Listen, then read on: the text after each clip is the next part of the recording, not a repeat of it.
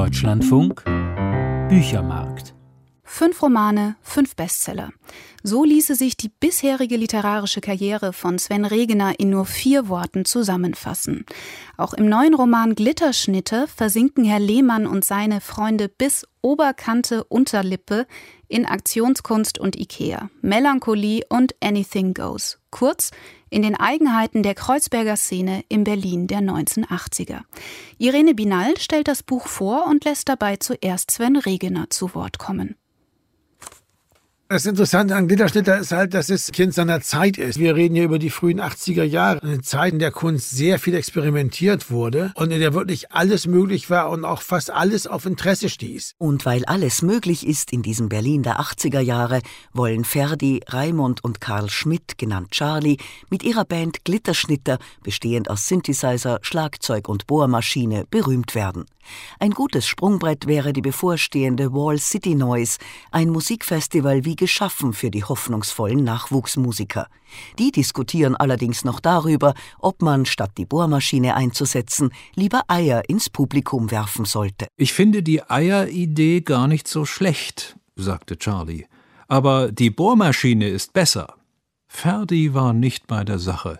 Er drehte nachdenklich an den Knöpfen seines Synthesizers herum.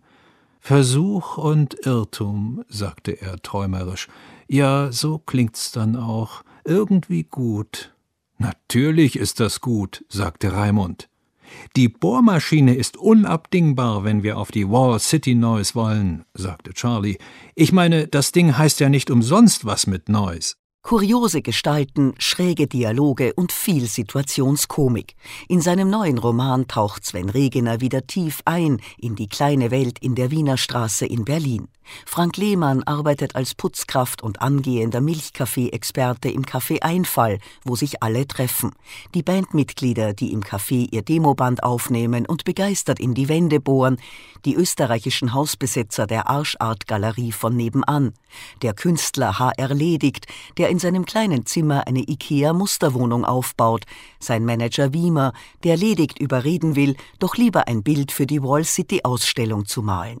Chrissy aus Stuttgart, die damit hadert, dass ihre Mutter Kerstin nach Berlin gekommen ist, der neue Kontaktbereichsbeamte, dessen Uniform beinahe zu einer Massenschlägerei führt. Es ist eine bunte Gesellschaft, die sich da zusammenfindet. Für mich hat das ganze Buch so ein bisschen was von so einem Wimmelbild, wo man sieht, wie diese ganzen Leute da zugange sind. So ein bisschen mein Ulysses irgendwie. Also wo man sehr stark ins Detail geht, auch in dem, wie die Leute denken und handeln und was sie bewegt. Und dabei irgendwie so ein Panorama entsteht einer Zeit und eines Ortes und einer Haltung der Kunst gegenüber, der Liebe gegenüber, der Familie gegenüber, den Freunden gegenüber. Gerade mal ein paar Tage umfasst die Handlung des Romans, Tage, die übervoll sind mit Ereignissen. Das Café Einfall wird zum Treffpunkt einer Gruppe von Schwangeren und muss zum Missfallen der Stammgäste vorübergehend rauchfrei bleiben. Glitterschnitter erhält Verstärkung in Form der Saxophon spielenden Lisa, die beste Beziehungen zum Management der Wall City Noise hat und die Hausbesetzer der Arschart Galerie diskutieren in ihrem Plenum darüber, wer ein ganzer und wer nur ein halber Österreicher ist, wobei sich ihr Anführer P. Immel dabei ertappt, zu deutsch zu sein. Ich denke zu viel wie ein Deutscher, rief sich P. Immel gedanklich selbst zur Ordnung, obwohl zur Ordnung, nein, nicht Ordnung, dachte er. Ordnung falsch, nicht Ordnung, Schlamperei. Ich muss wie ein Österreicher denken. Die Verwirrung war komplett und er gab das Denken ganz auf. Das bringt doch nichts, dachte er. Das muss doch mal aufhören. Solche inneren Monologe erinnern tatsächlich ein wenig an Ulysses. Freilich sind sie viel witziger. Hinter dem Humor versteckt sich allerdings ein gewisser Ernst, ein Blick für die schwierigen Aspekte des Lebens. Etwa in der Figur von Chrissys Mutter Kerstin, die damit zurechtkommen muss, dass ihre Tochter ihr eigenes Leben lebt. Oder wenn Sven Regener die langjährige Freundschaft zwischen den Wienern P. Immel und Kaki thematisiert, die langsam brüchig wird. Nicht alles ist nur lustig in Regeners Roman. Wenn man tatsächlich zusammenfassen würde, so in wenigen Sätzen, was da passiert, dann kann man gar nicht unbedingt sagen, dass es eine fröhliche oder eine Happy End Geschichte ist, sondern es sind eher Geschichten, denen so eine Melancholie innewohnt. Und das ist eben eigentlich oft nur zu ertragen, indem auch ab und zu mal was Komisches passiert. Vor allem in den Dialogen zeigt sich Regeners schriftstellerisches Können. Und so wird im Roman nicht nur viel geraucht und Milchkaffee getrunken, sondern vor allem geredet. Skurril sind diese Gespräche, lakonisch und lebensnah. Was kümmert dich der Umsatz? fragte Karl. Ich mache mir Sorgen um meinen Arbeitsplatz, sagte Frank. Moment mal, sagte Chrissy, das ist mein Arbeitsplatz.